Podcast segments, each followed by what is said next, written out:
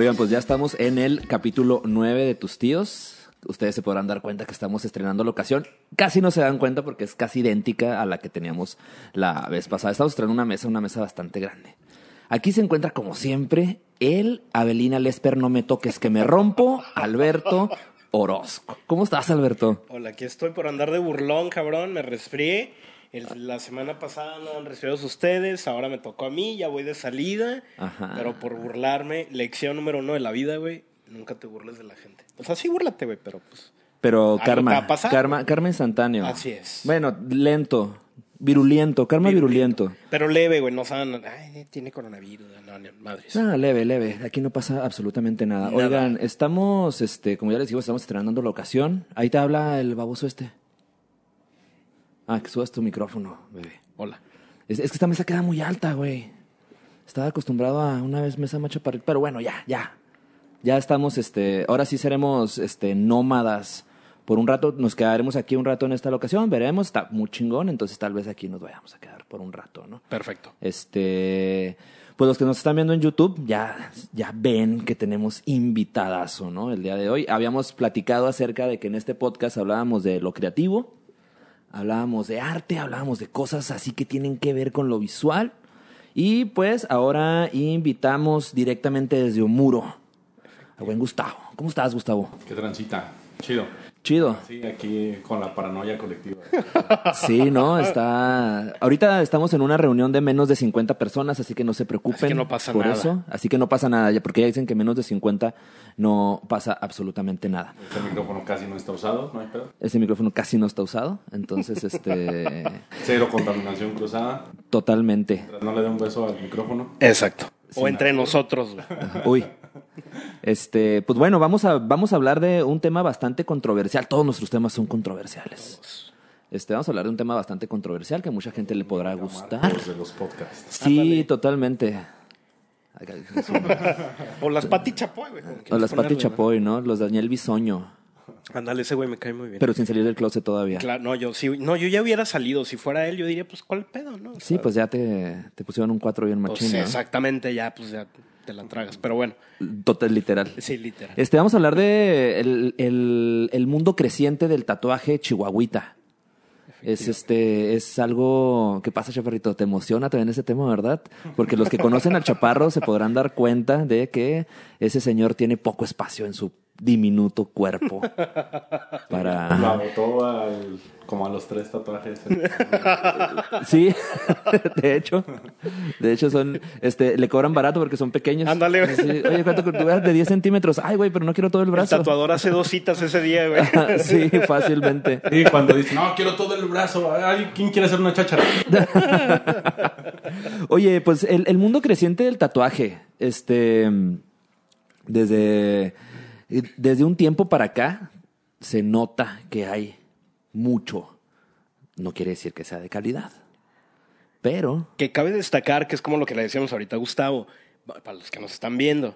El programa siempre se ha caracterizado por llevar esta onda de hablar de dónde están las artes visuales, dónde están las artes plásticas, compararlo con el diseño, compararlo con todas las ramas apegadas o, o relacionadas. Y como bien dice Fer, ¿no? Sí, de hace un rato acá se ve un crecimiento muy cabrón de, de tatuaje, como tú dices, bueno, malo, muy malo y peor. sí. Entonces, ¿Qué piensas, Gustavo, al respecto? Así es. Introdúcenos un poco tu trabajo, cuánto tiempo tienes ya en Omuro, este, el O- Omuro como estudio, qué tal, y pues para que también pues, conozcan y tengan contexto, ¿no? Que si no lo conocen, pues están muy mal. Este, pues, pues nomás mi jefa no está mal, entonces. Ah, tengo en tatuando desde que empecé, no desde que me, desde que vivo del tatuaje, sino desde que empecé a aprender a tatuar. Tengo ya 25 años, de los cuales voy a cumplir 15 en Omuro. Entonces, sin darme cuenta, ya es más de la mitad del total de mi trabajo como tatuador en Amuro, ¿no? Este, aunque realmente donde más he aprendido a... Donde más aprendí al principio fue en el DF, obviamente, que es donde nací y crecí en Atizapán, Estado de México.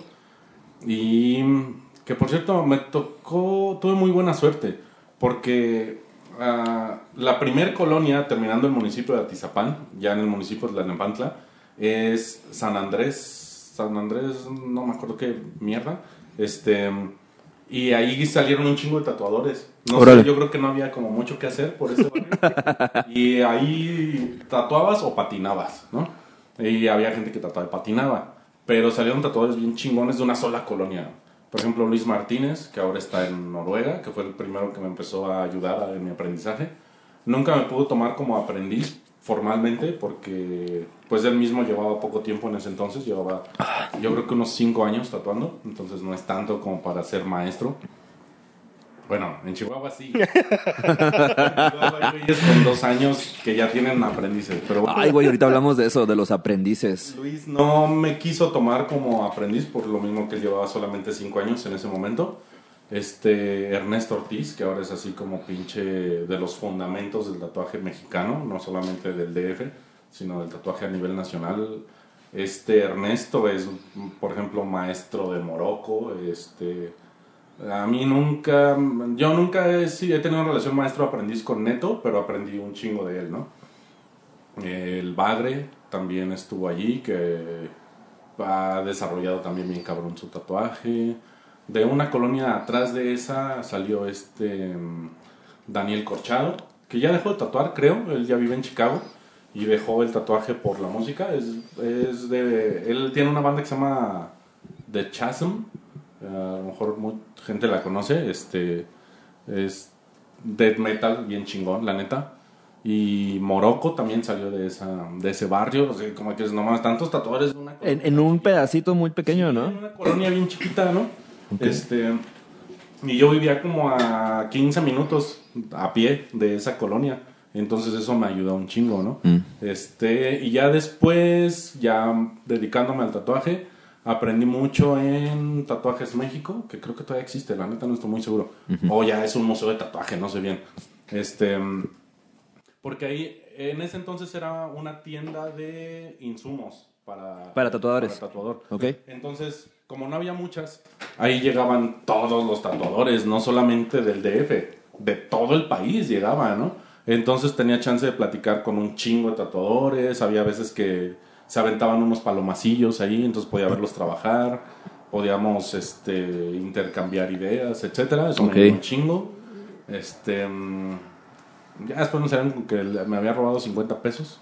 Entonces, aparte de que no era cierto, pues me super emputa que digan que me robo cosas, entonces hubo un pedo allí. 50 pesos, güey, aparte, ¿no? No, y si hubiera sido un peso es el mismo pedo, güey, ¿no? Pues Sobre sí. todo que me lo digan en mi cara, no que me lo manden a decir. 50 pesos. Bueno. Este, de ahí tuve que salir de Tatuajes México. Luego entré a Evolution. O sea, anduve recorriendo un putero de estudios, un chingo. En la Ciudad de México. Sí, en, tatué en Ganesha, en El Equilibrio, que también son mis camaradotas bien machín. El equilibrio es como, no sé, como bar gay. ¿no? Eh, allá no. No, o sea, el nombre. El nombre. ¿Qué, qué suena, dices tú, Vamos, sí, suena, suena. Vamos al equilibrio en la noche. Ándale, sí, suena Sí. No, allá Vamos. sonaba como a estudio de tatuajes bien barrio, pero bien, bien barrio, ¿no? Este. Sí, noventas, equilibrio, tatuajes, no mames. No, y además de que estaba en Tlalnepantla, cuando todavía existía el mercadito tianguis, como tianguis permanente en Tlalnepantla. Ok. Ellos no estaban en el tianguis, estaban en una placita, pero en un local bien chiquitito, así neta, no es mamada. Yo creo que este espacio que estamos abarcando con todo y mesa, Con eso. ahí teníamos que tatuar tres cabrones. Ah, la chingada. Había veces que casi casi un cliente tenía la pierna encima del otro para poder acomodarnos, ¿no? A ver, Rey, ¿qué te pasa? Eso falta aquí, Ese güey. era- era- ese era- el que- equilibrio. Eso fue en el equilibrio. Ah, De ahí mira. viene, güey. Ok. Sí. Ya. Ahora caigo. Este, sí, ahí aprendí un chingo también. Muchas cosas, no nada más de técnica del tatuaje, aprendí un chingo de cosas sobre el oficio, ¿no? Ok. Este. eh, cáustica. Hay estudios hasta donde estuve nomás un día. Algunos porque no me gustó, otros porque no funcionó la relación de empleador y empleado, etcétera. Ahí estuve donde estuve un día, literal. En Brutal estuve un día. Este, sí me gustaba en Brutal, pero mm, había algunas cosillas ahí que no me agradaron tanto, ¿no? Ok. Pero tatuaban chido en Brutal. Estaba Rech, que ahora tatúa bien pasado de verga. El chino de Tepito, que es una pinche leyenda dentro del tatuaje. Este. mm, Oye, lo- lo- a los que le dicen el chino casi siempre terminan siendo leyendas, ¿no te...? Sí. Sí, es... Ajá, sí, güey. el Pinche chino a la chingada, güey. Un tiro con ese, güey. El chino mejor. Ya, güey, ya dices... Le no, das la ya. vuelta, güey. Adiós. Sí, sí, no. Sí. Y en el DF te ponen a alborear con esa pinche palabra. Chino, me vences, ¿no? Me despeinas. eh. Qué bonito, cabrón. Y bueno, estoy putero de estudios, un chingo, ya no me acuerdo de tantos. A veces, siempre que hago la lista, a huevo se me tiene que olvidar alguno. Este, por cierto, estuve en un Skin Lab. ¿Se acuerdan que el estudio de David del Chamuco se llamaba Skin Lab? Ah, sí, ahí en la doblado. Sí, ¿No? en la doblado. Sí, en la Sí, doblado. sí, sí, sí. En la doblado, ¿cómo no? Estuve en otro Skin Lab, o sea que en tantos pinches estudios he estado que hasta repito, ¿no? Ah, Skin Lab. Ah, pero este es Skin Lab acá y En el acá. Skin Lab de Chihuahua y en el Skin Lab de Coapa estuve. Ok. Ok. Este, que por cierto, en este Skin Lab de Coapa todo mundo tatuó también ahí. Creo que el único estudio donde todo mundo tatuó, bueno, dos, que yo no estuve fueron Dermafilia y que sí me invitaron. Pero ya las cosas estaban muy diferentes en Dermafilia en Coyoacán. Ok. Y ya por muchas cuestiones ya no, ya no me quedé en Dermafilia. Y este. Ya, ni- yo ya ni siquiera estoy muy seguro qué equipo estaba en ese entonces. Y luego también estuve en. Digo, más bien, no estuve en. Ah, se me olvidó Semca. En Semca, que está en el mero centro, en Isabela. Semca. Allí tampoco he tatuado. Son de los pocos que me faltan, ¿no? Para, Ajá. para algún día ahí a ver si me dejan echarme un palomazo. Y este y ya después de Evolution, creo. Sí, estuve también en Monterrey mucho. Iba muy seguido a Monterrey a aprender con el flaco. Tampoco era mi maestro formal, pero sí, él, él y yo sí teníamos una relación de maestro y alumno, ¿no? No Ok. formal, Ajá. pero sí teníamos esa relación. Entonces le caía muy seguido a Monterrey. Y a ver si ahorita podemos- que hablemos del aprendizaje, yo creo que vamos a tener que tocar ese tema. Pero en ese entonces yo tenía que a veces dormir en el suelo, así literal, por un mes, ¿no? En, dormido en el suelo, pues, este, a veces no tenía ni para comer, literal, o sea, no tenía para comer ese día. Y obviamente no tenía para regresarme a mi casa. Estaba en Monterrey y no tenía dinero para Ah, ok. regresar. Ajá. Pero porque tenía que ir a aprender, ¿no? Entonces juntaba dinero más para el pasaje y decía, pues allá veo cómo le hago, ¿no? Ujú.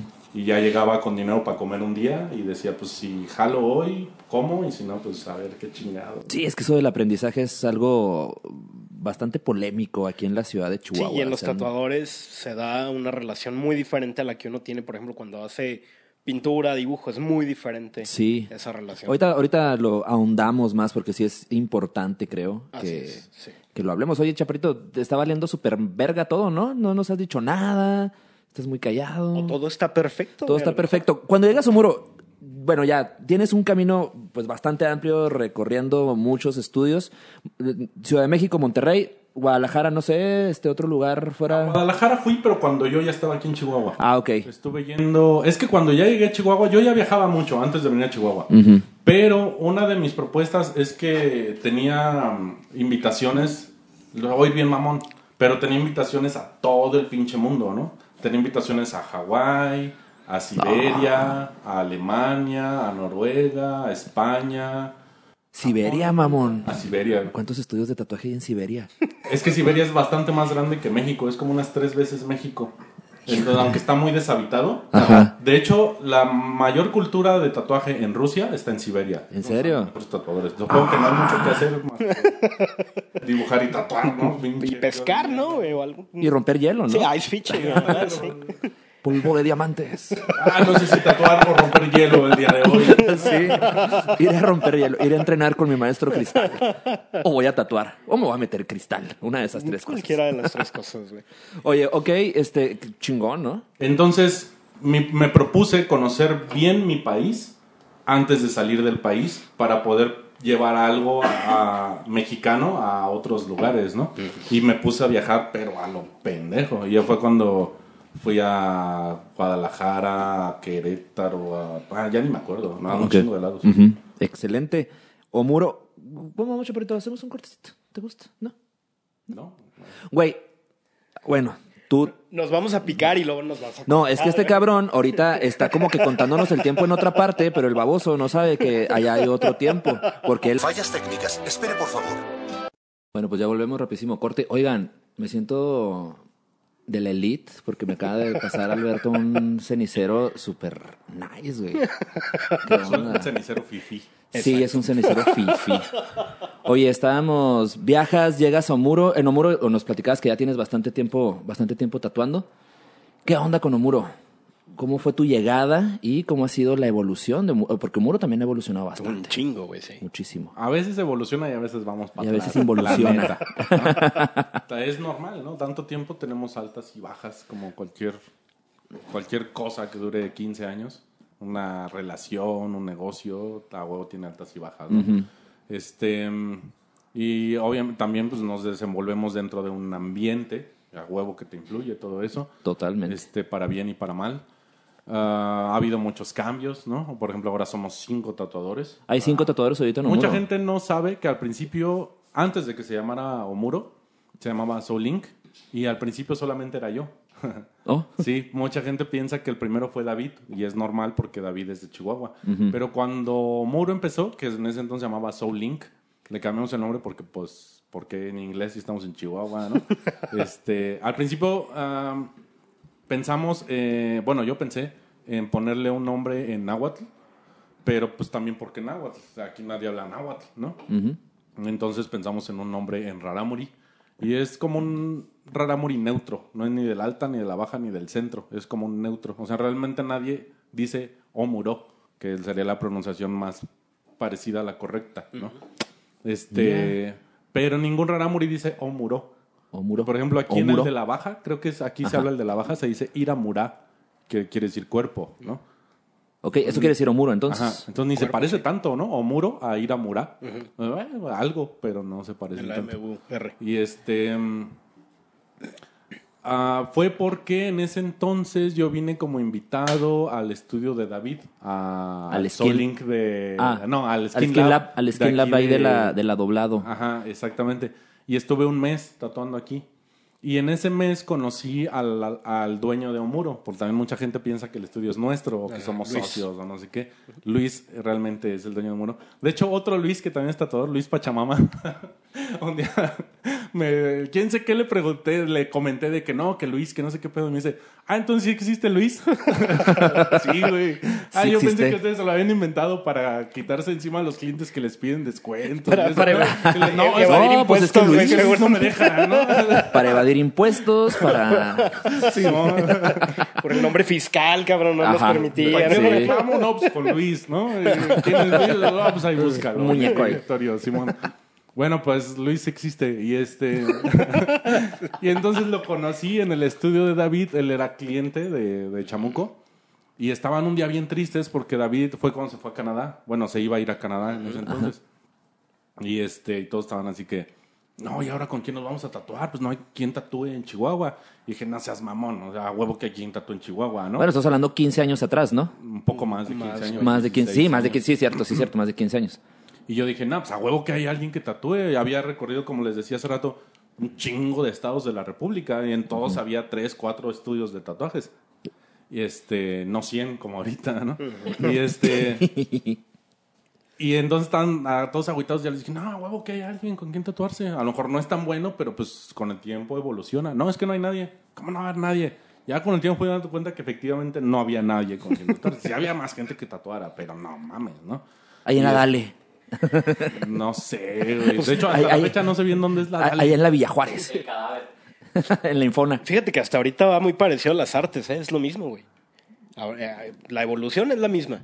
Ah, pues que sí hay, pero, pero pues no, qué hueva, pinta mal, pinta feo, ¿no? Vamos Ay, muy mira que similares, tú va- vamos muy eh, empatados, eres, amante de la vieja escuela, de la pintura. Pero el arte siempre ha sido así.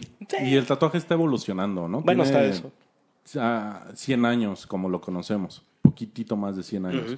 Y en México no llegamos todavía ni a los 50 años. Los tatuadores más viejos tienen 40 años. Profesionales. pues, Sí, ¿no? claro. Había gente que tatuaba en el bote, pues ahí desde siempre. Pero tatuadores, gente que vivía de hacer tatuajes y que ese era su único trabajo, no un trabajo secundario, tienen 40 años, ¿no? Que serían el Güello, este, el Chino, Chino de Tepito. Buen chino. Y mm, es, siempre se me olvida ah, Sergio Reynoso. Son los tatuadores más viejos y andan por ahí por los 40 años. O sea, no es nada, ¿no? No es nada. Ok, ok. Y este, mm, ¿en qué estaba? Ah, sí, entonces estaban comentando de ese pedo de que ya no había Alquimia Tatuadores y les dije, ¿y por qué no abren ustedes una tienda? Y luego, luego Luis me dijo, ¿y te vendrías tú para acá? Le dije, no, yo qué chingados voy a hacer en Chihuahua. No, hay más que calor, güey, ¿no? Aparte que estaba ¿Y hablando que hace 16 años, este... Es que viene en agosto, muy cabrón. Ok. Espérate para agosto. No Ah, El mames. mejor mes. De la del verga, totota, güey. Pinche calor, yo nunca lo había padecido a ese nivel, güey. Era como salir a un comal, güey. Pagué el pinche karma de todos los chinicuiles que no me comí cuando era niño, güey. Chinicuiles son los gusanos de maguey. Ok. Entonces, muchas veces ya no lo volveré a hacer nunca. Los asas vivos en un pinche sartén, en un comal. Avientas un pinche puñado de esas madres. Ahora, Se retuercen dos, tres segundos y ya hacemos los pobrecillos, ¿no? Pues pagué el karma de todos esos pinches chinicuiles, cabrón. Toda la vergota. Y este... Dije, no, yo qué chingo vas en Chihuahua, güey. Y este... Ya lo pensé un poco mejor y dije... Lo que podrían hacer es abrir su estudio y yo me vengo, pero unos tres meses nada más, en lo que consiguen a alguien que se quede. O mejor aún, pueden hacer un estudio que esté rotando invitados, que no tenga un Ahora. fijo. Ah, pues Simón, estaría bien verga, pero si te vendrías para acá si abrimos unos tatuajes, ya, pues sí, pues ya ando dando el rol por todos lados, de todos modos, ¿no? Simón, a huevo.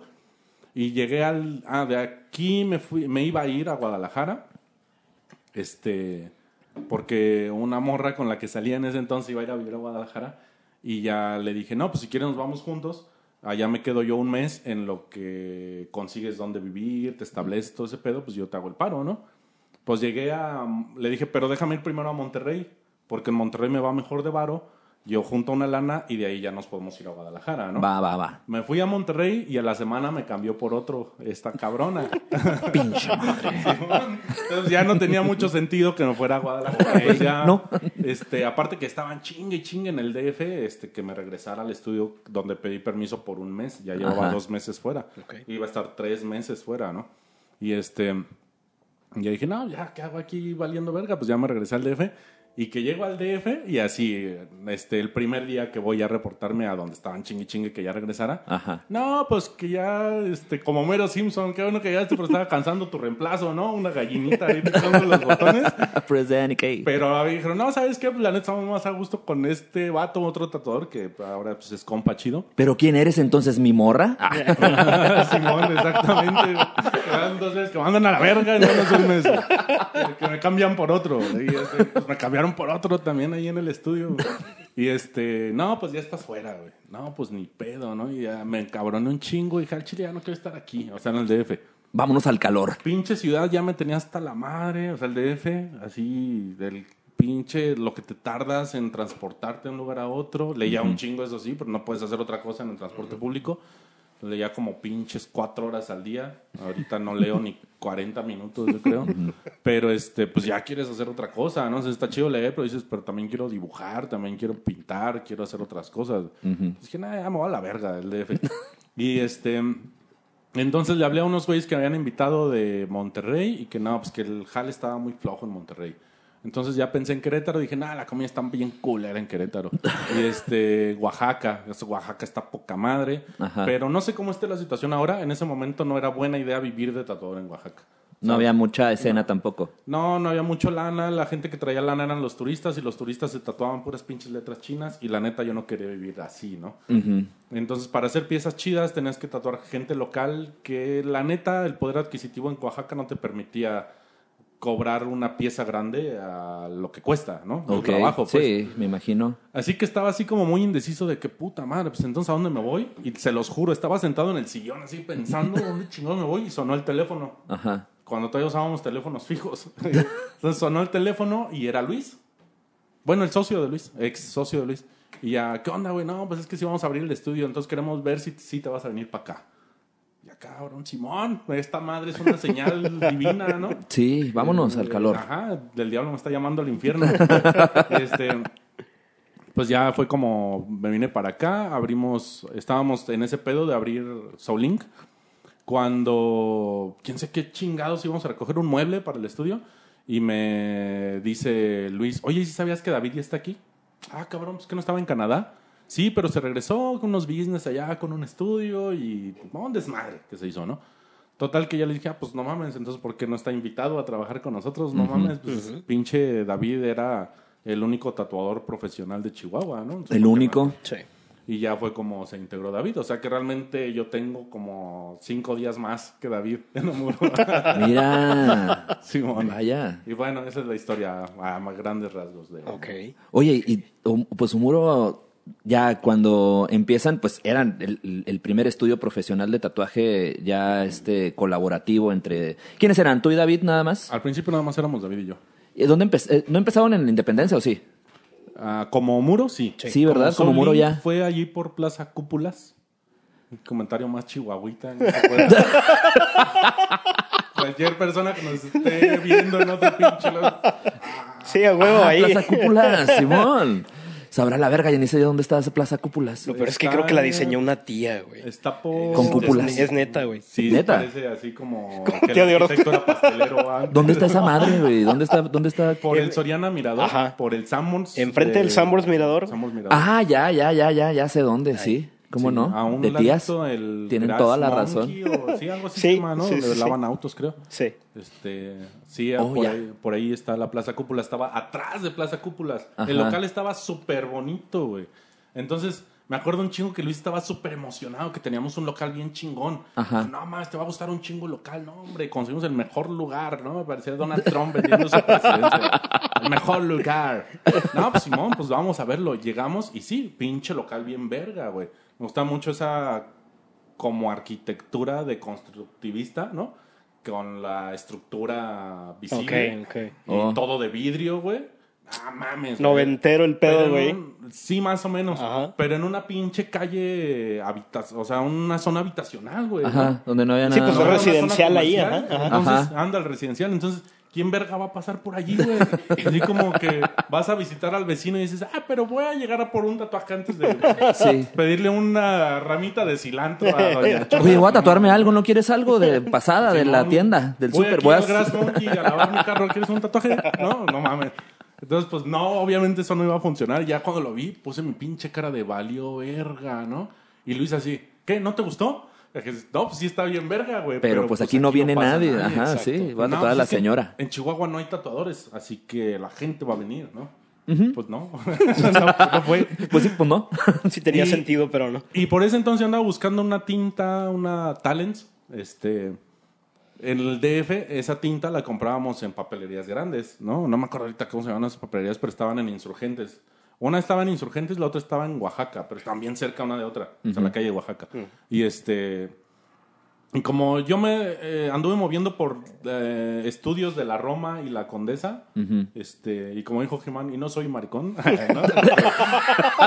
pues por ahí estaban bien cerca esas papelerías y ahí era donde comprábamos este la Talents. La Talents. Entonces yo dije, no, pues ¿para qué me llevo pinche armatoste ahí con el peligro de que no me lo dejen subir al avión? Y, o me vine en camión, ya no me acuerdo. Pero no quería andar cargando pinche bote de tinta. Ajá. Nada, mejor lo compro allá en una papelería chida. La verga, güey. Recorrimos. Ahí, ahí lo compro en Newberry. No sabía que existía Newberry y mucho menos que íbamos a terminar enfrente de esa madre. Pero, no más, recorrimos todo Chihuahua. Y no. Todo, güey. Estamos hablando hace 15 años, cabrón. Voy a ver si los patrocina aquí el almacén o este trazo. Este que tiene, el nombre es un apellido, ¿cómo? Que está ahí por, por la web. Seira, güey. No, también. Murillo, güey. Murillo, Murillo. Seira, Usa Murillo. Trazo. Seira, Seira es una burla, güey. Está bien, cabrón, porque llegas y luego te dicen, no, pues mira, esto cuesta tanto, pero con el descuento Ah, te salen te tanto. Todo tiene descuento, güey. me caes bien. Simón, a Sí, la- Todas las, todas las chingaderas ahí tienen un descuento. Como Deja Murillo. tú que el descuento es una farsa. Sí. Si primero te suben el ego de que porque les caes bien Y luego ves que otro güey también les cae bien. Ves que un pinche, Ah, sí, ves que un pinche mocoso de momento. Sí, güey, llegas acá como tú todo artista diciendo, oye, este Ándale, quiero comprar güey. esto. Ah, claro, sí, tú tenga el descuento. Y lo, ah, ok, llega un pinche mocoso de bacho de secundaria y lo, ese quiero comprar un lápiz. Ah, sí, cuesta tanto, pero tiene Pero descuento. descuento. Chingas a tu madre con tu descuento, entonces, porque mejor todo no lo pones a un precio ya con el puto descuento. Pero, Pero pero, bueno. funciona. Ajá. Sí, apaña. ah, huevo, sí, porque güey. ya llegas muy, güey, me hicieron descuento. Ah, Ah, sí, bueno, a- me da un sacapuntas, A ti también te hici- a ti también te hicieron descuento y lo, ah, cabrón, pues sí, ah, uh, vivan los descuentos en maldito Seira. Tengo No una vayan amiga a que es Seira. mesera y a todos los clientes les decía que eran su cliente favorito y no estaba así era lo que funcionaba. Pues entonces anduvimos buscando este La talent. pinche talents por todos lados y en eso fue cuando vimos el local que ahora es Omuro. Ok. Y en ese entonces era una boutique. Y no sé por qué le comenté a Luis, no mames, ese local estaría bien verga para un estudio de tatuajes. Y Luis dijo, ¿neta sí te gusta? Sí, no mames, está en el mero centro, está bien Uy, grande. ubicación chingona. Está bonito por fuera. Le dije, no mames, estaría bien verga. Dijo, no, pero es que aquí en Chihuahua se mueve diferente. Aquí la gente considera que es bien naco ir al centro, no es como en el DF que el centro es chido, ¿no? Dije, pero no conociste el DF todo lo que yo he conocido. O sea, el DF era también peligroso y naco toda mi vida. Hasta que llegó, me vale verga si creen que es propaganda, López Obrador. Fue cuando el centro cambió un chingo, ¿no? O Bueno, sea, López. Obrador como jefe de gobierno sí hizo, sí tuvo acciones muy cabronas. Cambiar, digo, quitar a los ambulantes del centro histórico, puta, no mamen. O sea, la gente le atribuye un chingo de cosas buenas a López Obrador cuando fue este jefe de gobierno. Quitar a los ambulantes del centro histórico era lo más difícil. Era así como misión imposible. Y lo hizo. Y lo hizo, güey, ¿no? Bueno, Y- los echó a un ladito, güey, pero funcionó. Sí, hizo placitas y todo Sí, ese sí, pedo, sí. pero pues ya puedes transitar Exacto. por el centro histórico, se ve bonito. Exactamente, sí. Los pinches vecindades que estaban cayéndose, ahora son pinches depas que se cobran en dólares, ¿no? Y que cuestan cientos, miles de dólares la Ajá. renta, güey. Sí.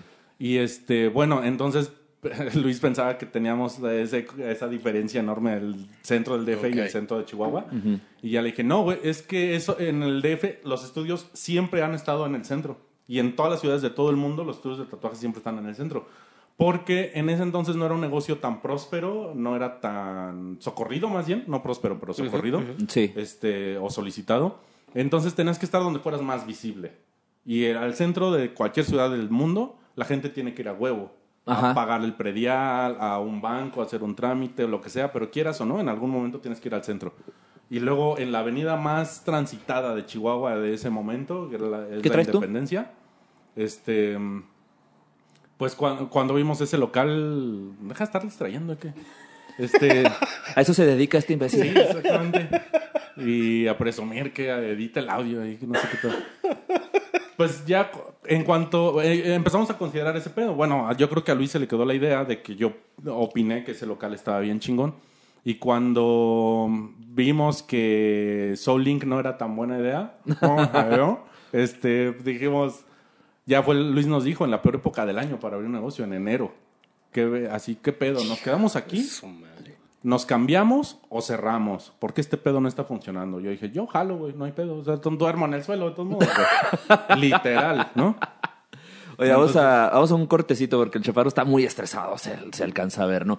Volvemos rápidamente. Ustedes saben que esto es, Estresado. esto es rapidísimo. Listo, seguíamos la independencia o muro. ¿Qué onda? Y pues ya, desde entonces estamos ahí. Este, llegué- les decía que era una boutique. Entonces, cuando Luis nos, propu- nos preguntó que qué hacíamos, dijimos, no, pues jalamos, ¿no? A ver, chingue su madre, a ver qué pasa. Este, se desocupó ese local, güey. O sea, fue mera pinche suerte, ¿no? Ah, ok. La vimos cuando estaban sacando las cosas del local, güey. Ah, Que- bien. Que era ahora una boutique que no funcionó, me imagino, ¿no? De hecho, ahí pues, hubo, según sé, varios negocios y no pegaron. Mm. Este, ya fuimos a, pues, a apañar ese pinche local y pues ya, desde entonces estamos ahí. Y la, ahí, la neta, desde el primer mes se pagó la renta.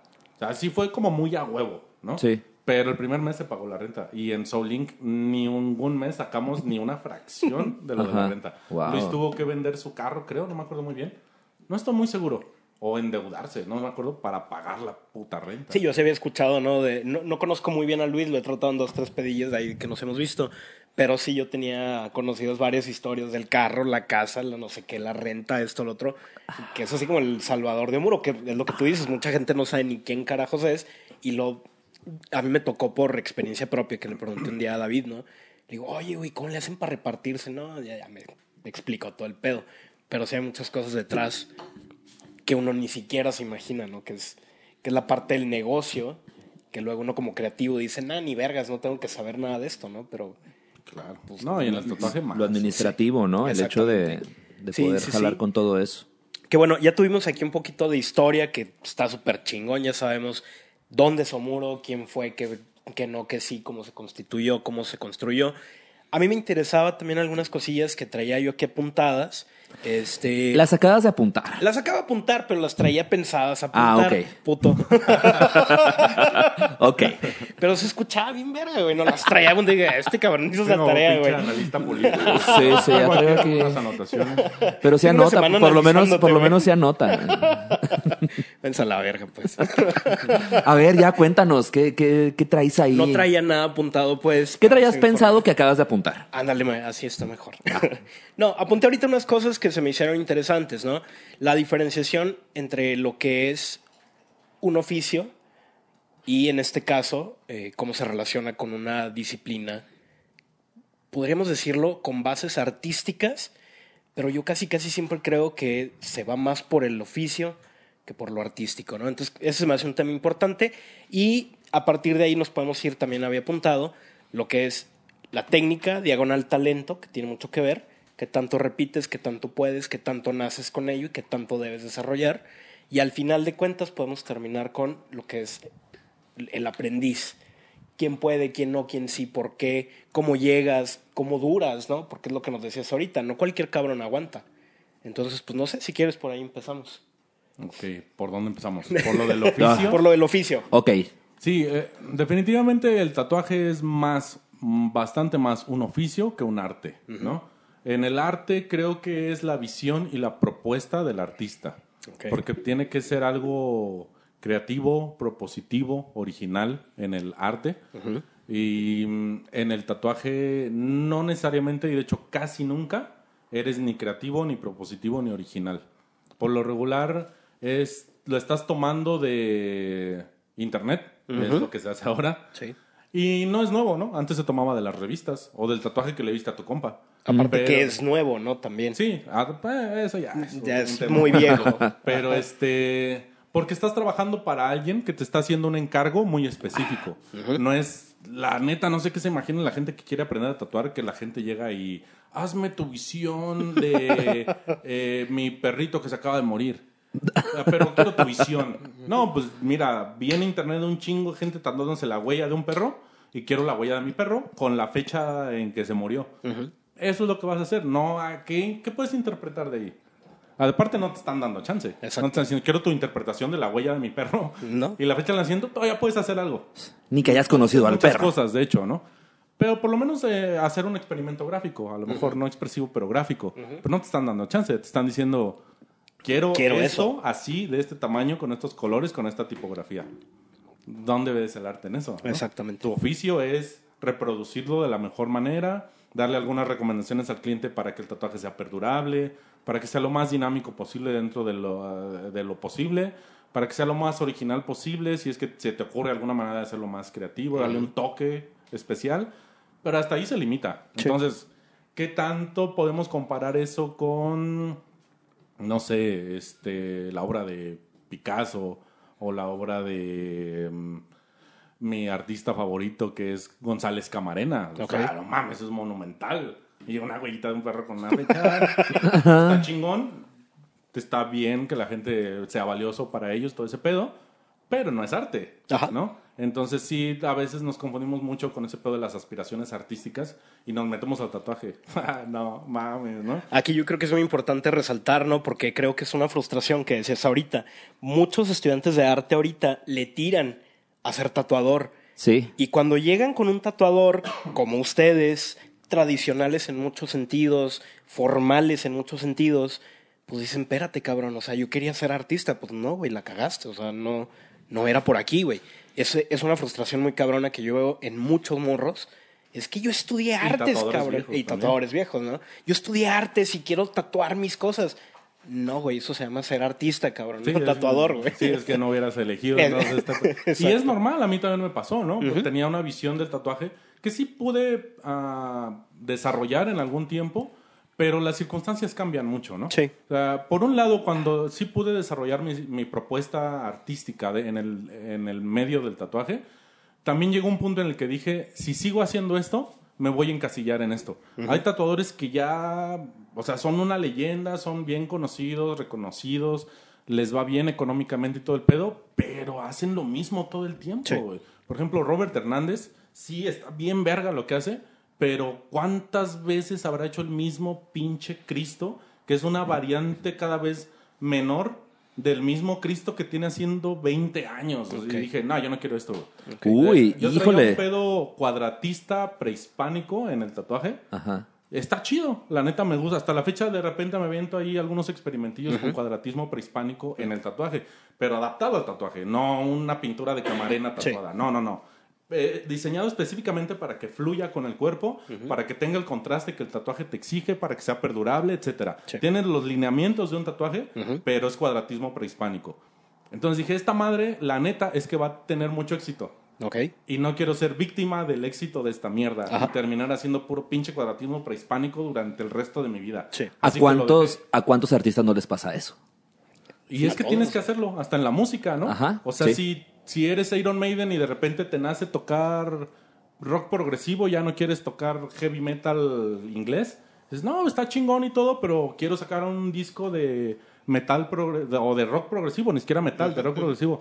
Te van a mandar la verga. Ajá. Porque la gente ya espera algo. Ya te busca por algo, ¿no? Como Y- con y Tarantino, es- todos esperamos películas de mafiosos. Te sale Exacto. con una pinche obra de arte, pero que no es de mafiosos y lo mandan Te a encabrona. todo el mundo. ¿no? Totalmente. Es- y es to- lo que pasa en, en el tatuaje, que lo que decías, ¿no? Hay tatuadores que ya te buscan porque tú haces esto de una manera sublime. Exacto. Pero nomás estás haciendo eso. Ajá. Sí, Ah, entonces güey.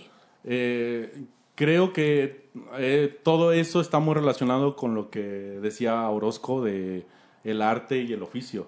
Entonces, ¿qué tanto el, este oficio te permite hacer arte? La neta es que no mucho, porque en todo caso, lo parecido al arte sería que sería un arte eh, colaborativo, porque tú no estás haciendo tu propuesta. Hoy quiero, o sea, si yo hiciera lo que me propongo cada pinche día, pues estaría haciendo puras pinches calaveras en un montón de estilos, ¿no? Y nunca hago eso. Eh, porque es colaborativo. Exacto. no es tu Ajá. propuesta, es lo que el cliente te está pidiendo y muchas veces incluso al estilo que te está pidiendo. Ni siquiera vas a poder hacerlo a tu estilo. Algunos clientes te lo permiten, pero es un porcentaje muy reducido. ¿Qué prefieres? ¿Prefieres a un, a, a un cliente que ya trae más o menos la idea resuelta o a alguien que llega y dice, güey, no sé, a ver, proponme? Si tuviera que escoger a huevo, porque ninguna de las dos cosas me late tanto, ¿no? este. Sí, un cliente que ya te dice cuántos pelos debe de tener el perro, está cabrón, ¿no? Ajá. Porque lo hago si quieren, pero a veces no es la mejor idea. Y ya le explicas al cliente, mira, sí se puede lo que tú quieres, pero no te conviene por la ubicación del tatuaje, por el tamaño del tatuaje, por el tono de tu piel, etcétera, etcétera. Sí se puede, pero no te conviene. Sería No, como una, una mezcla de los dos. pero el yo hecho... lo quiero así, Simón. Ajá. Y otro así de que es que sí quiero tatuarme, pero no sé qué. ¿Qué me propones? Pues tú dime qué te gusta. Ay, es que sí quiero tatuarme, pero no sé qué. Bueno, Me dime gusta- si lo quieres grande, chico. No, es que sí quiero. Me gusta Naruto. Sí, y este. Ah, ok. Y de ahí no terminas. Bueno, entonces te tatúo a Naruto. No, es que no quiero a Naruto. Entonces te tatúo un Naruto. No, tampoco quiero una pinche espiral. Ajá. Bueno, entonces tú dime qué persona te gusta. Ay, es que no sé, nomás me gusta Naruto. Tú eres el artista. Pues sí, güey, pero ya te propuse tres cosas y me mandaste a la verga, ¿no? Ajá. Entonces no se puede trabajar así. Yo prefiero que lleguen con una idea básica. Y desarrollarla. Sí, y de ahí que me den permiso de que, mira, si quiero a mi perro, bueno, un recuerdo de mi perro, tengo la opción del retrato o de la huella y me gustaría tal vez en esta zona, tal vez de este tamaño, lo prefiero en color, tú que me propones. Va. Y de ahí trabajamos, ¿no? Pero cuando es así tan específico, quiero la huella de este tamaño, en este color, con esta fecha, con esta tipografía, pues bueno, te la hago. No, a lo mejor no es la mejor idea, pero pues es tu idea y tengo que respetarla, ¿no? Y por el otro lado también así como, quiero algo que represente a mi perro. ¿Qué era mi perro? Tú lúcete. Ah, cabrón, pues, no mames, ¿no? Y el pedo es que si fuera realmente un permiso de ex- Ajá. tú expláyate, qué chingón sería. La verdad es que no es, así no sucede. Sí, Terminas me así imagino. de que, ah, mira, ¿cómo está este diseño? No, no me gusta. Bueno, es que es mi visión. No, no, es que está muy oscuro. Y mi perro, mi perro era luz. Mi perro era luz, entonces ya dices, ah, bueno, te voy a, me voy a- hubieras empezado por ahí. Quiero que una representación de, de mi perro, pero que sea luz. Ah, bueno, ya tienes una idea más clara. de- ya haces otra propuesta y dices, no, pero es que lo quiero sin línea negra. Y así no terminas nunca. güey. Entonces, por eso no, yo creo que a nadie le gusta trabajar así. güey. Me imagino, no Ajá. sé. Es bien engorroso, la Sí. neta, es un medio un pedo. Sí, sí, sí. Y son tatuajes que terminas a veces hasta medio peleado con el cliente y el cliente fastidiado de que eres un pendejo que no entiende su idea. Y tú que eres un cliente pendejo. Y no está chido, ¿no? Termina siendo ahí como una, habiendo fricciones y no Ajá. se puede trabajar así. Está Sí, bien difícil. fíjate, retomando un poco lo que, lo que decía Alberto ahorita, justamente sí hay una epidemia de Coronavirus. coronavirus. Pero antes de esa epidemia fue la de los, empezó la de los tatuadores. Y muchos morros entran a estudiar artes o entran a, o se meten a cursos para aprender a hacer cosas que tienen que ver con el arte, justamente porque yo creo que varios de ellos van buscando como el hecho de, pulir una técnica. Una técnica en, en un papel, pero pues es muy diferente, ¿no? Y ahí entra el, el- lo que tal vez mencionabas ahorita. Del, una cosa es que tú dibujes muy bonito o seas muy buen pintor, pero otra cosa es agarrar una máquina y hacer eso en la piel de una persona, ¿no? Entonces, es una técnica al fin de cuentas, ¿no? Y, y tiene sus leyes para funcionar. Sí, tiene sus lineamientos, tiene sus limitaciones. Es lo más importante, conocer las limitaciones que te ofrece el material. Eh, sería tan absurdo como proponerte hacer unos, unos óleos bien chingones, pero con acuarela. Pues mejor hazlo con óleo, ¿no? Porque son materiales muy diferentes que te van a dar un resultado muy diferente, que se trabajan muy diferente. Entonces, eh, es muy importante entender que el tatuaje tiene un chingo de limitaciones. De las técnicas que yo conozco, porque no nada más tatúo, de hecho mucho antes de tatuar pinto y dibujo, y tatuar fue una cosa que sucedió, no, no fue así como yo quería ser tatuador. La verdad es que siempre he dicho, yo nunca me propuse ser tatuador. Y yo creo que de ahí muchas veces andamos mal cuando alguien dice, yo quiero ser tatuador. La mayoría de los grandes tatuadores no planeaban ser tatuadores. Muchos, por ejemplo, Grime fue grafitero y pintaba y ahí llegó al tatuaje. De en algún punto tenía que llegar al tatuaje porque era patinador, era skater y era punk, entonces en algún punto tenía que llegar al tatuaje. Y ahora es el pinche genio más grande que haya dado el tatuaje, ¿no? Este, no digo que sea mi caso, pero yo no quería ser tatuador. Entonces, a lo que voy es que de todas las técnicas que he experimentado, que no mames, ¿no? O sea, las que todos nosotros, acrílico, tinta china, óleo, este, acuarela, watch, lo que más me gusta es el acrílico, aerógrafo, hasta scratch, todo. Ajá. El tatuaje es el que tiene más limitaciones. Es el que más dices, es que quiero hacer esto, o sea, sí se puede, pero no debes. Ok. Porque estás trabajando sobre un material vivo que por lo tanto cambia. Y esos cambios te van a echar a perder todo el trabajo que ya habías hecho. Entonces son cambios predecibles que debes de tomar en cuenta al tatuar. ¿Qué va a pasar con ese tatuaje dentro de 5 años, dentro de 10 o 20 años? Entonces es una técnica con muchas, muchas limitaciones. A veces pierdo el punto ahí, disculpen. Pero Ah, aquí, aquí somos especialistas en divagar. este, lo que decías de la técnica, la verdad es que meter la tinta en la piel no es tanto pedo. Sí es un pedo, pero no tanto como parece. Hay muchas otras cosas que sí tienes que cuidar, como eh, la perdurabilidad, la legibilidad, el emplazamiento y el flujo del tatuaje. Eso sí es más difícil que simplemente meter la tinta en la piel. Ok. Eso hasta por accidente puedes hacerlo. Sí. Ahora, hacerlo bien es otra cosa. Ajá. Que cicatricen bien, que perduren, que no esté demasiado profundo, tampoco esté demasiado superficial. Eh, un montón de cosas, hasta de cómo poner el stencil. Ayer, hace, no, ayer no, hace unos días veíamos un tatuaje que llegó una chica ahí al estudio que eh, no me acuerdo qué era lo que tenía mal el tatuaje, pero tenía una cierta deformación. Entonces, como que, ah, cabrón, pero, pero ¿por qué la cagó, no? O sea, es difícil lograr esa deformación. Y hasta que Arturo lo vio un poquito, le dijo, ah, te pusieron el stencil sentada. Sí, estaba sentada, entonces la espalda cambia si estás sentado, estás de pie. Ajá. Hasta, hasta ese tipo de cositas debes de tomar en cuenta, Ok, ¿no? ajá. Eso es, es lo que va haciendo complicado el tatuar, entre muchas otras cosas. El emplazamiento, el cómo trabajar al cliente, cómo llegar a un acuerdo. Uy. Eso es más difícil que meter la tinta en la piel. Sí. ¿no? En cuanto a Todo lo que está alrededor, Ven, ¿no? ven por qué no nos deben de pedir, y sé que se oye muy mamón, pero a mí cada rato, dibújame algo. pero- No, cabrón. No, hay gente yo que no conozco tatúa. los principios del diseño del tatuaje. Exactamente. Yo no sé cómo va a quedar mi dibujo en tu brazo pitero o en tu brazo mamadísimo, porque no está hecho mi dibujo para eso. Sí, no está hecho para Entiendan. No Ajá. tiene el equilibrio. Ahí ni se atravesó el flujo, cómics. Ni el. este. Ni. ah, Los principios, güey. No, no sabes cómo el va a fluir, güey, ¿no? Entonces puede ser un dibujo bueno, pero no necesariamente un buen diseño de tatuaje. Exactamente. Kim Sung-ji, del que estábamos hablando ahorita, Ajá. si no conocen a Kim Sung-ji, los que dibujan, hacen arte y ese pedo, búsquenlo en pinche internet. Se escribe con, con J, Kim Ok. Jung-ji, o Hun-ji, pero se pronuncia Sung, Kim Sung-ji. Hizo unos diseños de tatuajes. Para mí es el pinche mejor dibujante que haya pisado la tierra, Kim Sung-ji. Y diseñó unos tatuajes y no sirven. Ajá. Esos diseños Mm. no sirven para tatuaje porque no conoce los lineamientos y las limitaciones del Exacto. tatuaje. Están bien verga los dibujos, súper verga. Sí, pero si yo lo Pero no sirven aquí, para pues no tatuarse. va a quedar. lo diseñó para un brazo. De hecho, hasta dibujó el brazo y ahí hizo el dibujo de cómo Ok. debería quedar. Ajá. Y cuando lo subió, así un chingo de tatuadores y legendarios que lo siguen, le comentaron, está bien verga tu dibujo, pero eso no se sirve para un tatuaje. Pero Y no no, sirve. no sirve para un tatuaje, ¿no? Se te haría mierda en un año si lo tatuaras. Sí, se puede tatuar, porque muchas veces la gente dice, ay, es que fui a tal lado y me dijeron, es que no se podía. No, sí se puede, pero se te va a hacer mierda en un año. Oye, güey, me impresiona la cara de meco que pone que cuando va a cortar, güey. Pues, eh, eh, Ah, ¿es otra? Sí, eso Se asusta. sí hace. otra versión, La ¿no? puede, pues, la puede, la puede todavía hacer más, exacerbar toda su cara de meco que tiene. No te creas, te amamos, chaparrito. Vamos a un pequeño corte. Queremos volver con eso para ya más o menos estar cerrando. Los tatuadores que piensan que tatuando un mes ya pueden enseñarle a alguien más a tatuar. Y todos estos estudios eh, apócrifos que aparecen y tatuadores falsos que andan por ahí.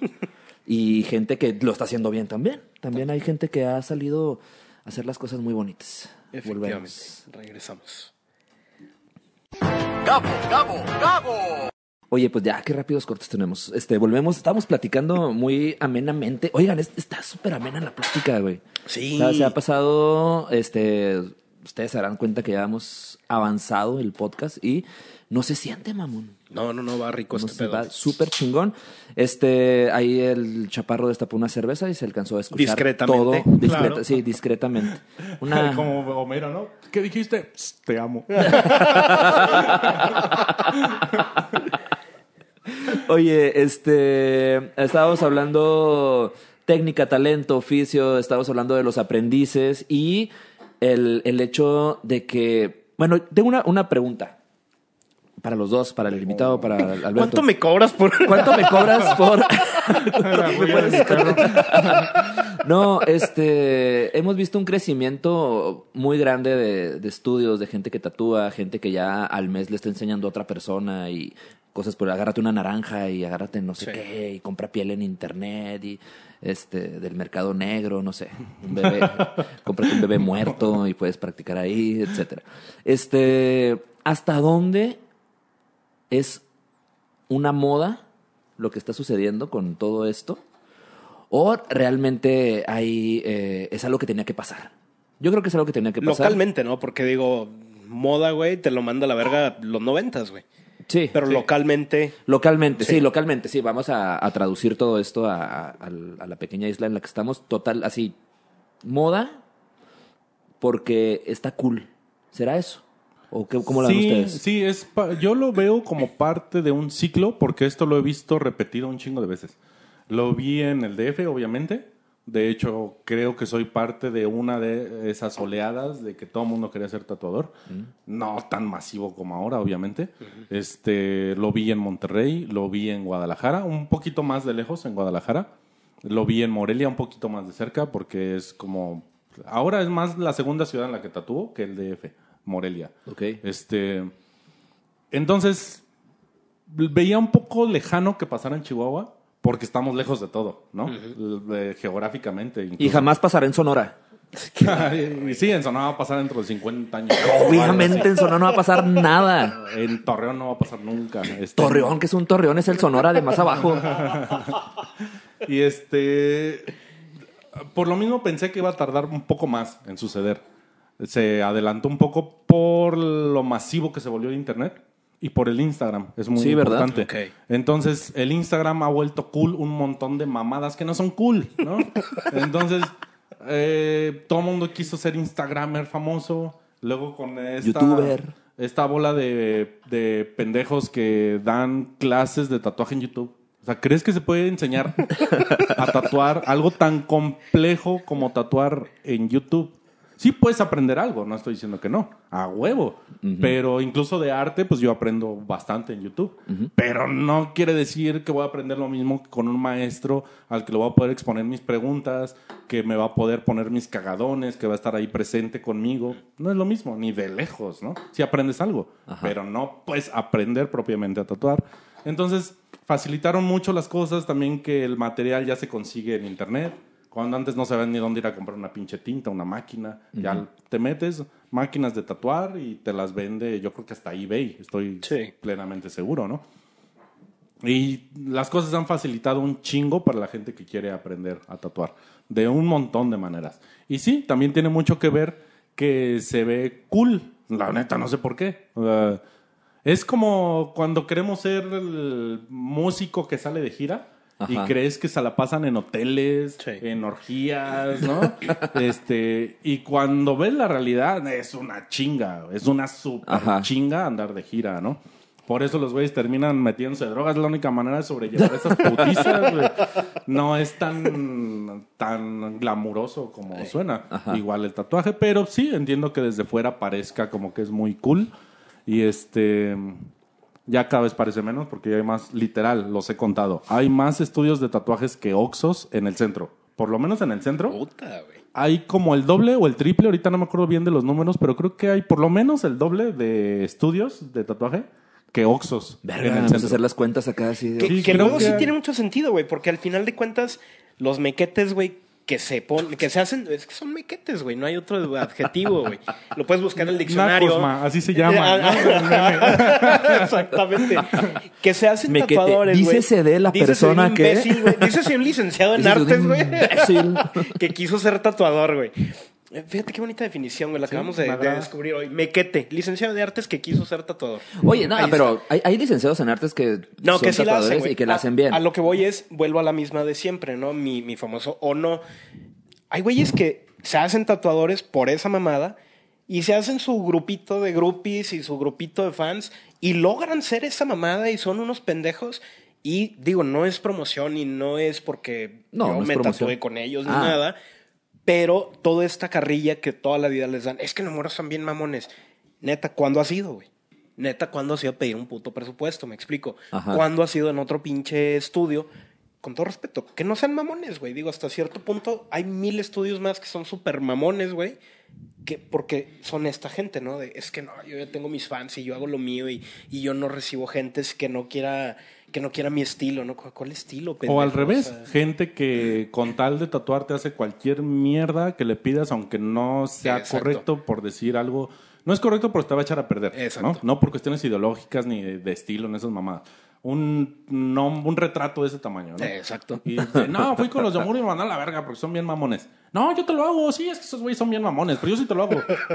No es por mamones, o sea, cuando lo veas dentro de medio me vas a decir, ah, mira, sí era por lo que hicieron la esos semana, mamones. Me lo va a sí, tener que ¿no? tapar, voy a tener que ir con Omuro a tapármelo. Ya se hizo así la pinche O a mancha otro estudio, ¿no? ¿no? Exacto. Era Man Monroe y ahora ya aparece Job Stanley. Pues no mames, pues, a huevo. güey. Oye, güey, me da un chingo la de risa cuando salen acá de repente los, los, los aprendices, que ni maestros tienen algunos de ellos, Ajá. pero ya se compraron una máquina, unas tintas y tienen una mesa como esta en su casa para acostar a alguien Literal, y poderlo güey. tatuar, ¿no? Entonces, la clásica publicación en redes sociales de que, hey, tengo un espacio. ¿Quién? Y no, no falta el pendejo o pendeja que sale. Yo, yo, y no sé qué. y un chingo de gente. Un chingo de gente se quiere tatuar, pero un chingo de gente se quiere tatuar o muy barato, o gratis, o muchas pendejadas. Y siempre está la clásica personita ahí. Yo tengo tiempo para hacer un tatuaje pequeño. Güey, tienes tiempo para hacer lo que quieras, güey. Lo publicas todos los días. Todos los días tienes tiempo para tatuar. Pues oye. También pasa que actualmente todos los tatuadores tenemos un chingo de tiempo para tatuar. La neta. Sí. O sea, he visto tatuadores. ¿A quién estaba viendo? Marcus Kuhn. No mames. O sea, Marcus Kuhn es una pinche leyenda. Y apenas hace unos días estaba viendo algo que escribió de que el tatuaje está de la verga. Que él no pensaba, después de 35 años tatuando, estar en el lugar en el que está ahora. O sea, que no es un buen lugar. Él no esperaba estar en, un, en algo tan decadente como la- el tatuaje actual. Grime, que es para mí el, uno de los dos genios que han se han desarrollado dentro del tatuaje, solamente dos, Sailor Jerry y Grime. Bueno, tal vez Philip, pero es una historia bastante larga, Diferente. la de Philip. Este, Grime tuvo que hacer una empresa de venta de agujas para poder solventar sus gastos. Estamos hablando de un pinche genio, ¿no? Y tuvo que buscar una manera de obtener ingresos extras porque el tatuaje está en la peor época de la que yo tengo conocimiento. Sí. Mm, Conozco, creo que bien, no, pero a la perfección, pero conozco bien la historia del tatuaje y la historia del tatuaje mexicano. Me ha interesado mucho por investigarla porque no hay bibliografía sobre el asunto, no mucha.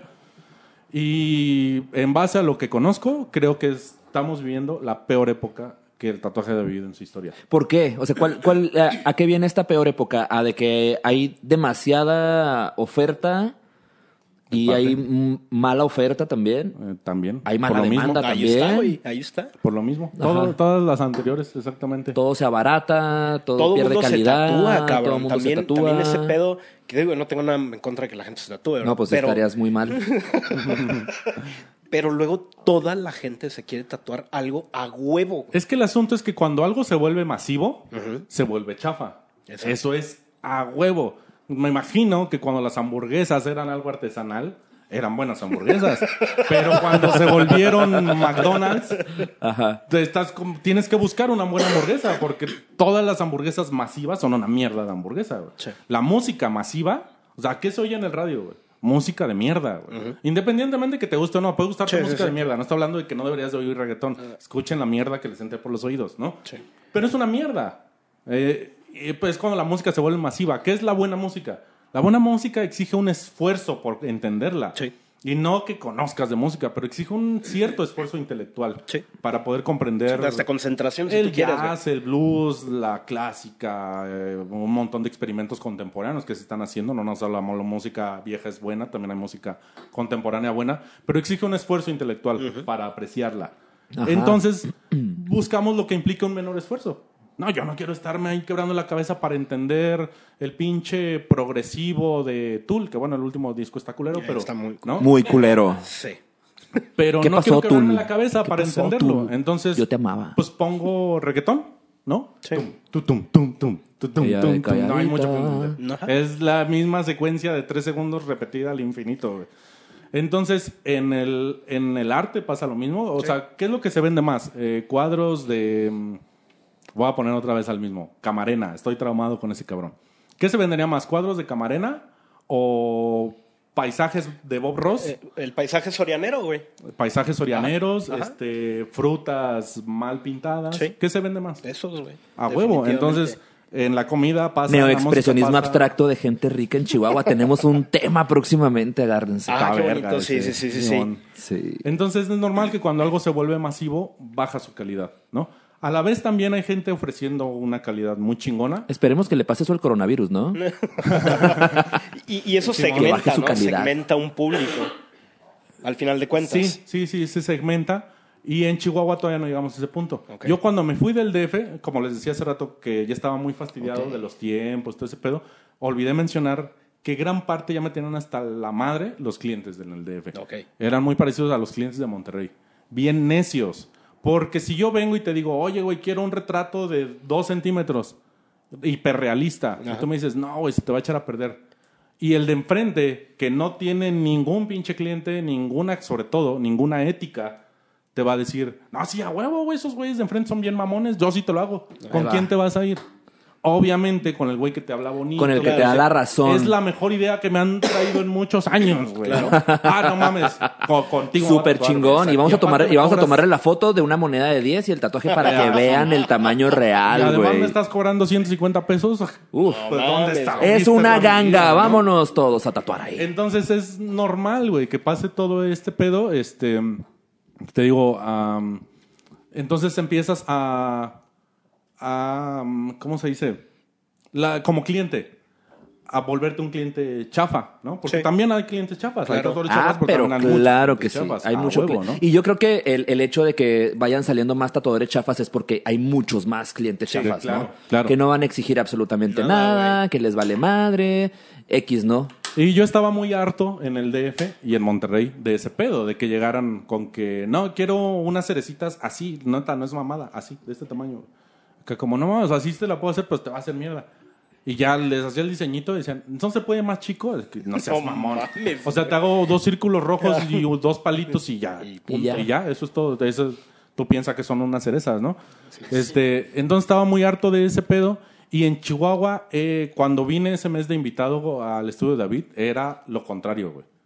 Neta, era una pinche maravilla, güey. La gente me decía, por ejemplo, a Luis cuando lo tatué, que fue cuando lo conocí, este, no, pues ve mi portafolios, ve más o menos qué es lo que hago y de ahí ya me puedes decir qué es lo que te gusta, ¿no?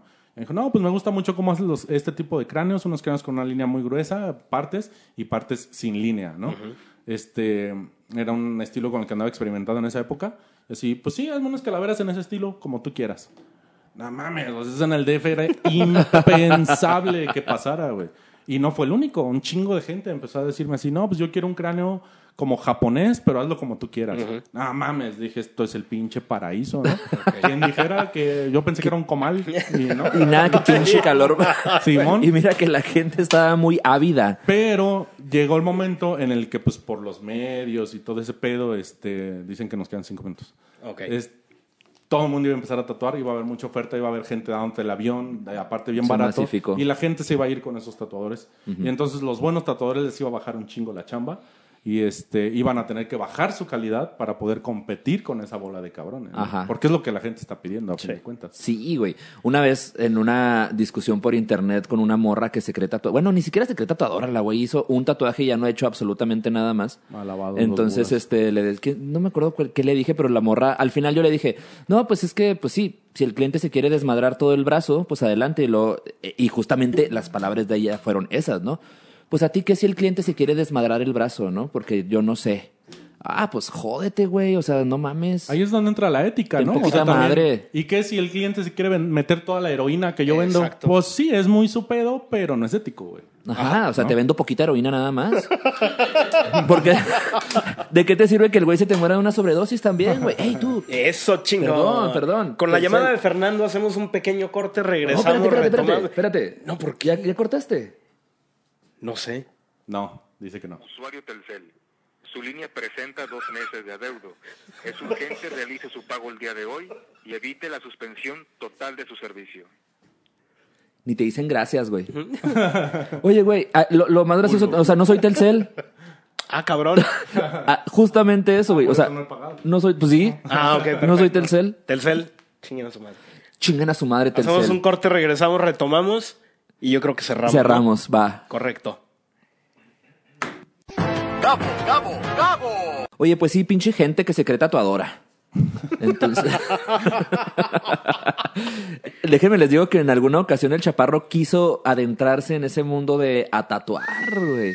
Él tenía una novia que lo incitó a hacerse tatuador. Y ya estaba viendo kits en todas partes y no sé qué tanto. A la chamuca Ah. tatú en el YouTube y todo el pedo. Ahí, ahí andaba nuestro hermoso enano. Vaya. Queriendo tatuar. Oye, este último bloque, ya, ya nos vamos, gente. Este, los aprendices, ¿qué onda con el hecho de ser un aprendiz dentro del mundo del tatuaje? Porque nos damos cuenta de que hay aprendices que valen súper verga. Hay maestros de que ya nada más tienen unos cuantos meses tatuando y ya le quieren enseñar a otra persona cómo desmadrar más personas.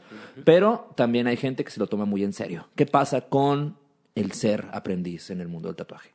Yo creo que es bien pinche importante, y esto lo aprendí más del budismo y de estudiar la cultura japonesa.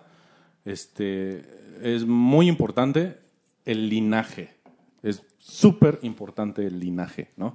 Ah, tu maestro, ¿de quién es aprendiz? ¿Quién es el maestro de tu maestro? Ok. ¿Quién es el maestro del maestro de tu maestro, no? Sí, sí, sí, sí. Este, porque si no, entonces, ¿de dónde viene tu conocimiento? Eso es bien importante. ¿De dónde viene lo que tú me estás enseñando? ¿De YouTube? Pues no mames, entonces mejor pásame el canal y yo mismo lo estudio, ¿no? Sí. Y la neta es que yo creo que actualmente el 90% de los aprendices o nuevos tatuadores aprendieron en YouTube. ¿Tú irías con un dentista que aprendió en YouTube? Yo no. No sé quién sí, pero yo no iría con un dentista. No estaba hablando de un cirujano, ¿no? ¿Cuánto cobra? 150 a la sesión. No, no, Todo lo que aguantes por mil pesos. es lo que usa ahora, es la promoción. Sí. Todo lo que aguantes por mil varos. Te arreglo todas las muelas que aguantes por, Por mil varos. Simón. Yo no iría, pero pues No, cada quien. No Ajá. estoy diciendo que no lo hagan. Este, entonces sí es muy importante el linaje. Y, por ejemplo, en el caso de Pablo, que es el único aprendiz que he tenido, o sea, he tenido intentos de aprendices, pero el único aprendiz que puedo decir, este güey fue mi aprendiz, ahora es tatuador y fue mi aprendiz, es Pablo. No hay nadie más. Si les dicen ahí que yo le enseñé a no sé quién, no es cierto. ¿A quién? ¿A Por quién? ahí, por ahí, por ahí. Va a No, salir los hay un bloopers. chingo. No, ya hay un chingo. A lo mejor Orozco conoce a alguien, tú conoces a alguien, pero hay un chingo, neta, no mames. ¿no? Pinche gente, embaucadora, no se tatúen con esas tipo de... No, Con pues esos licenciados en Que artes. se tatúen si quieren, pero, pero al único al que le he enseñado es a Pablo, ¿no? He intentado enseñarle a otras personas, algunas personas les he enseñado algunas cosas, pero el único güey que puedo decir que es mi aprendiz, o fue mi aprendiz, es Pablo, ¿no? Sí, que aguantó. Y él estuvo como aprendiz cinco años y es lo que la gente ve. Pablo estuvo de aprendiz cinco años. O sea, es más que lo que duró su carrera. Cuando Pablo fue mi aprendiz, él ya era maestro de diseño gráfico. No era solamente diseñador, ya era maestro de diseño gráfico. Aparte de que tenía la maestría propiamente, daba clases de diseño gráfico. Entonces, eso nos ahorró mucho tiempo. Quiero que se entienda este pedo. Que Pablo fue cinco años aprendiz porque ahorramos mucho tiempo, porque ya no tuve que explicarle teoría del color, perspectiva, qué es la composición, todas las bases de las artes gráficas, que son como generales. Sí, principios universales de diseño, güey. ¿El no dónde, el que estudió diseño él? En Escoriaf, creo. Ah, ok, bueno, entonces sí te retomaste un poco más atrás. Sí, sí tuvimos que... No estaba tan adelantado. No, adelantado no estaba, pero tampoco estaba en cero. Ajá, sí, ¿no? sí. Y Sabía... aparte de que Pablo fue muy aplicado a aprender por él solo, por él mismo, en la licenciatura, ¿no? Por ejemplo, eh, cuando él estaba no enseñaban Photoshop. Ok. Él no. aprendió por, por sí mismo y es una verga para el Photoshop, ilustrador y quién sé cuánta mamada. Esas mamadas pendejo. de diseñadores. de diseñadores. Este, neta malditos es que la mayoría- diseñadores. La mayoría, de mis amigos, de hecho, son diseñadores. A veces creo que me entiendo más con los diseñadores que con los artistas. Ah, es, que los, es que los diseñadores somos chidos. Eso sí, la neta. Ah, Vamos a hablar. Este, Esos artistillas, no, pues. esos licenciados en educación artística. Oh, que la chica. Y lo que hablábamos, ya espérense, porque ya nos queda poco tiempo. Sí. Lo, lo que hablábamos de linaje, en este caso pueden preguntar, bueno, entonces yo soy maestro de Pablo, Ajá. pero ¿quién fue mi maestro? Y como ya comenté, yo no tuve maestro formal, lo cual no quiere decir que no haya tenido maestro. Quiere decir que tuve a un chingo de maestros. No tuve así propiamente, me hubiera gustado un chingo tener un maestro que me pusiera mis cagadones y a levantar la caca de su perro y todo eso. Porque, por ejemplo, el maestro de Arturo, que también fue mi maestro, uno de mis maestros, ese güey sí era bien duro. Cabrón, ese güey sí era bien pinche estricto, ¿no? O sea, neta, aquí la gente llega y, oiga, no, es que quiero aprender a tatuar. Ah, bueno, primero tienes que saber dibujar. No, yo ya dibujo. Ah, bueno, pues tráenos tus dibujos y ya vemos si puedes empezar a tatuar. Bueno, al aprendizaje de tatuador. O tendrías que empezar por dibujar. ¿no? No, pero es que yo ya dibujo. Ya ponen cara de, ¿qué? O sea, ¿estás cuestionando mi talento? Eh, no, pues nomás quiero ver tus dibujos, ¿no? Ajá. Ah, órale, va. Y jamás los vuelves a ver. Eso es motivo suficiente para que se ofendan. No mames. Eh, Neta, los hubiera querido ver media hora, no un día. Media hora con el pinche flaco. Ese güey sí era un cabrón, ¿no? Ese güey sí te traía sin chinga, ¿no? Pero aprendías a valorar cada pinche aprendizaje que él te daba. Ok. Porque te había costado un chingo de trabajo, ¿no? Sí, a huevo. Y si ahora aprendes el pinche YouTube, te estás tragando unas pinches palomitas, no pusiste atención y luego ya andas de pinche rockstar, ¿qué es lo que te costó? ¿Por qué le vas a dedicar tu cuerpo y tu tiempo y tu vida a esto si no te costó nada, ¿no? Prender el pinche, la lap, estar ahí pendejeando, eso fue lo que te costó. Pero las chingas que te pone el maestro, Ajá. pues no las... eh, Y más, y, más en, algo, y, lo y más mismo. en algo tan importante, ¿no? Una vez estaba, no me acuerdo cómo se llama el tatuador, pero hace como que mucho, es blanco y negro, pero mucha, mucha geometría en todo el cuerpo, hace como que piezas muy grandes. Ay, y, él habla, y él hablaba, decía, putero. Ese güey hablaba de, de que el cliente, de que eh, es un intercambio y el cliente lo que te viene a ofrecer es un tiempo que aparte es un tiempo de sufrimiento. ¿Sí? Entonces tú, como tatuador, das algo a cambio también, ¿no? Entonces, está, está, está muy bonita la idea como él la maneja. Le la plantea mucho mejor que yo, es un pendejo yo. Pero este, él lo planteaba de una manera muy poética, ¿no? En ese intercambio entre tatuador y cliente. Y ahorita les vale súper verga a Sí. todos. Bueno, no a todos, no todos, no, No, todos. ah, pero pero, a muchos, güey. muchos, güey. Y justamente por el hecho de que el aprendizaje se vuelve más eh, a la mano. El aprendizaje, ¿sí? Entonces, como que está todo más a la mano, todo es más masivo, los medios de comunicación, las redes sociales te dan eh, tutoriales de cómo hacer esto, de cómo trabajar acuarelas, de cómo en, en tatuaje, ¿no? Todo. Está Sí, a mí me gusta mucho cocinar, entonces aprendo a cocinar en YouTube. Ajá. Pero eso no quiere decir que soy chef. O sea, cocino para mí y el que se va a tragar las pendejadas que hago, todas culeras soy yo. Ajá. No pasa nada. Ya si me intoxico, pues me intoxico. Pero yo. eso es lo que hablabas de la responsabilidad de ser tatuador. O sea, es... Afortunadamente ya hay láser, cuesta un chingo de dinero todavía y duele de su reputa madre, pero ya tenemos láser para quitar los pinches tatuajes en 3, 4, 5 sesiones, depende de qué tan profundo esté la tinta y etcétera.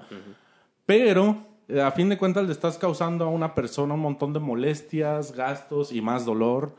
Pues, Este, claro, también fue voluntad, nadie obliga a nadie a tatuarse. pero, o eso espero. Este, pero tienes una responsabilidad con lo que estás haciendo. Eso y más importante, la salud. Este Miguel, el dueño de Cáustica, siempre decía ese pedo. Vale más un mal tatuaje que una buena infección, ¿no? Entonces, este, muchas veces la gente piensa que lo que te puede pasar si un, clien- un tatuador no tiene medidas de higiene adecuadas, se te va a infectar el tatuaje. No, no, no, la neta no. La, es muy, muy difícil que se te infecte un tatuaje. Es muy, muy difícil. No digo que no pase, pero es muy difícil. Pero sí te puede transmitir una enfermedad de la que te vas a enterar dentro de 10 años. Ok. La hepatitis C, por ejemplo, ¿no? Una enfermedad que va a poner en riesgo tu vida, porque ya es curable, afortunadamente. Tiene bien poquito que es curable. Pero antes era una enfermedad que, de hecho, sí se llevó a un par de tatuadores, ¿no? Entre ellos el Crazy Ace, que lo conocí, canadiense. Él murió de hepatitis C. A lo mejor la contrajo tatuando, a lo mejor la contrajo con una prostituta, no sé. Pero, Con su esposa. Tal no, vez. es que el Crazy era un loco, así, era de la- un tatuador de la muy vieja escuela. Este, murió ya bien viejito, murió como de o- 70 y 80 La vivió, años, la vivió a gusto, güey. Entonces, y ahí murió Bien. hace como 15 años. Entonces, un tatuador de la viejota escuela eran unos locos, ¿no? Entonces, bueno, no sabemos dónde adquirió la hepatitis C, pero es un peligro que siempre está allí. Y tienes mucha responsabilidad cuando eres tatuador. No nada más es cagarla y hacer un mal tatuaje, este... Eso sería como la mejor parte, güey. Sí, es de si te va bien, ¿no? Entonces está, ahorita creo que ya somos más conscientes de lo que es la contaminación cruzada, Sí. de lo que es una, un contagio. Entonces, es lo bueno que yo veo de, de toda esta histeria colectiva, Ajá. que la gente está viendo que medidas de higiene que siempre debemos de tomar, o sea, ahorita son como la medida extrema, ¿no, güey? En Sí. realidad siempre debes de llegar a tu casa y lavarte las manos, es lo primero que tienes que hacer. Ajá. Sí. Desinfectar el celular es muy importante. Antes de agarrarte tu Este, carita. Hace rato vi una señora así literal, o sea, a- hoy, en esta pinche época de paranoia, hoy en la mañana había una señora tosiéndole encima las verduras en la tienda. Así. En las pinches verduras. Y la vi y dije, hizo lo que creo que hizo. Y ya así como que puse más atención. Y volvió a hacerlo, güey. Ah, sí, lo Y la hizo. volteé a ver con cara de no mame. Hija Y de puta. con la pinche mano con la que va a agarrar el dinero, güey. Y luego tú vas a sacar el dinero contaminado. Y ya luego, valiste verga. en la chinga te vas a limpiar el sudor con la pinche palma y ya. Esa es una contaminación cruzada.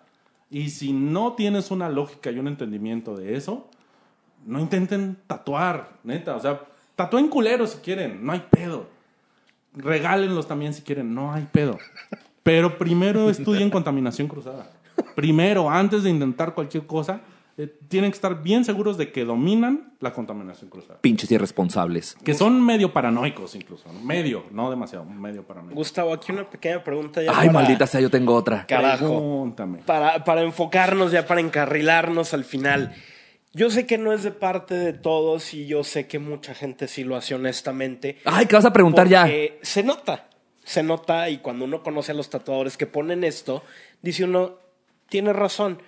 Pero volvemos a lo mismo, de lo masivo, de la moda, de la Ay, chingada. pregunta ya, por Dios. Cállate, cabrón. O le sigo con mi speech, güey.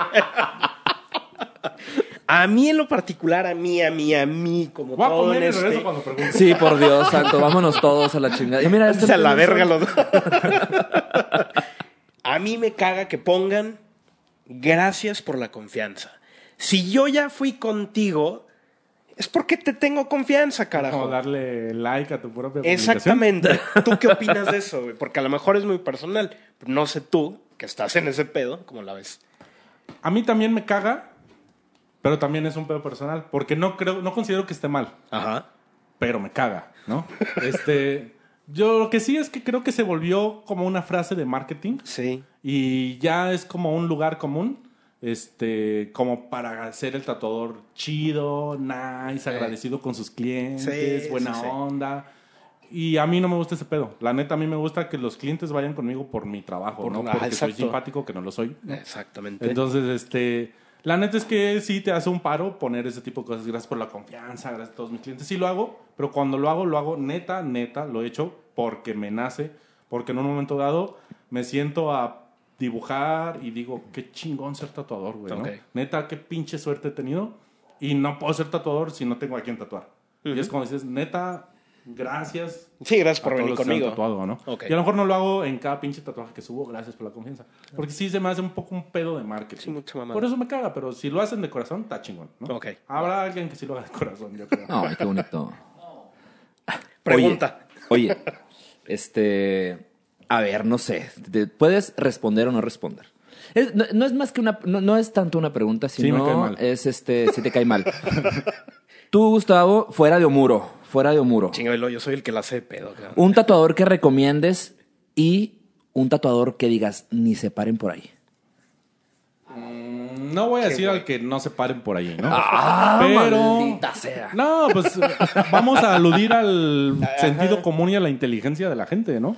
O sea, busquen el pinche portafolios, infórmense antes de tomar una decisión. Ok. Vean un chingo de tatuadores, véanlos a todos, tómense su tiempo. Ah, sí, y entonces ya deciden, este güey tiene más parecido al estilo que quiero. Que busco, ajá. Y ya vi fotos de sus tatuajes cicatrizados. Ok. Eso es muy importante.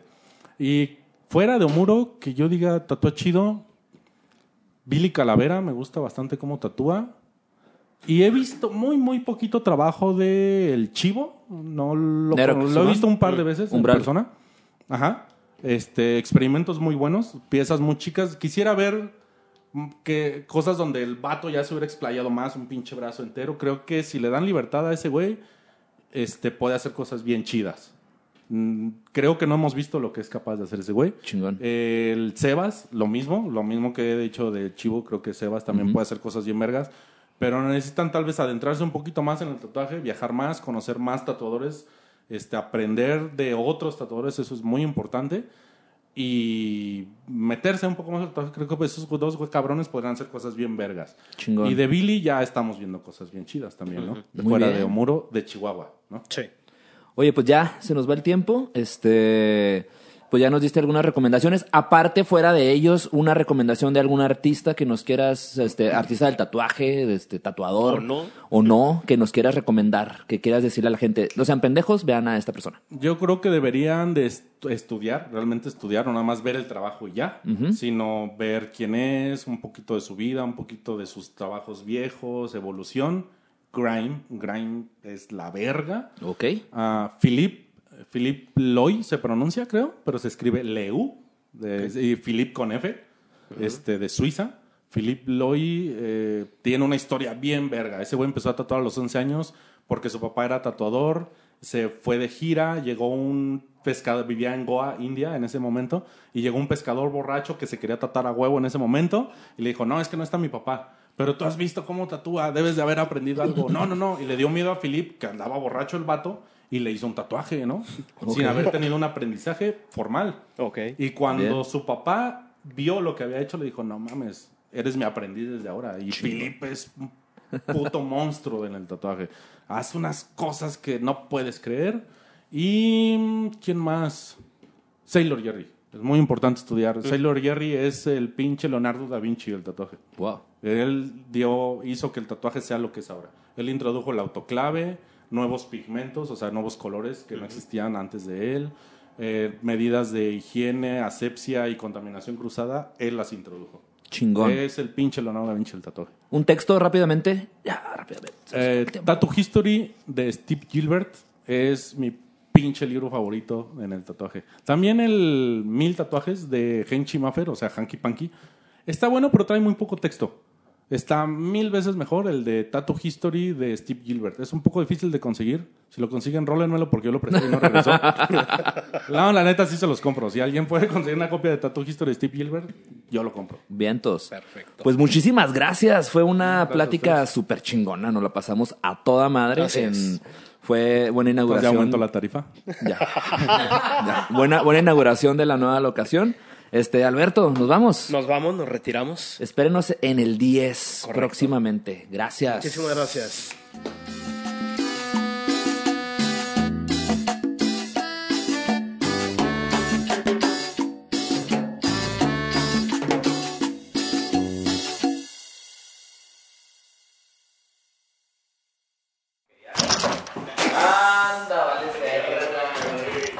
No da sola, no da sola, no da sola.